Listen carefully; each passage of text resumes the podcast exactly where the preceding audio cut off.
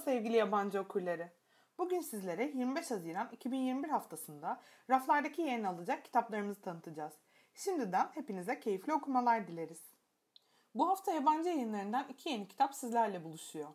İlk kitabımız Jeff Sandler tarafından 2016 yılında The Serpent King adıyla kaleme alınan Yılan Kral. Kitabımız Hande Helvacı çevirisiyle 25 Haziran Cuma günü raflardaki yerini alıyor. Yılan Kral'ın Goodreads üzerindeki güncel puanı ise 4.17. Şimdi sizlerle arka kapağı paylaşıyoruz. Bazı kapıların ardında yeni başlangıçlar yoktur. Dil lisede çok popüler biri sayılmazdı.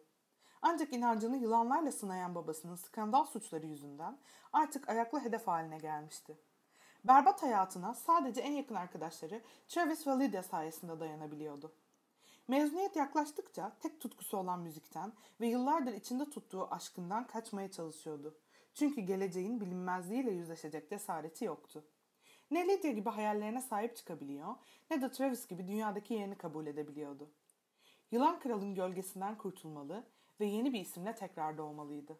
İkinci kitabımız ise Sophie Gonzalez tarafından 2020 yılında kaleme alınan Only Mostly Devastated. Only Mostly Devastated çoğu zaman Derbeder adıyla ve Ömer Anlatan çevirisiyle bu hafta raflarda olacak. Kitabımızın Goodreads üzerindeki güncel puanı ise 4.03. Şimdi sizlerle arka kapağı paylaşıyoruz. Yaz aşkı birden gelir ama bazen hiç geçmez. Olive Will'e çok fena tutulmuştu. Ama yaz bitince büyü bozulmuş ve tüm iletişimleri kopmuştu. Ali ailevi sebepler yüzünden ülkenin öbür ucundaki okula, Will'in okuluna başlamak zorunda kaldığında karşılaştığı kişinin o tatlı ve kendinden emin çocukla alakası yoktu. Kalbini daha önce paramparça etmiş birine tekrar güvenecek kadar aptal olamazdı değil mi? Unutmayın, Yılan Kral ve çoğu zaman derbeder 25 Haziran Cuma günü tüm kitapçılarda ve online satış sitelerinde yerini alıyor.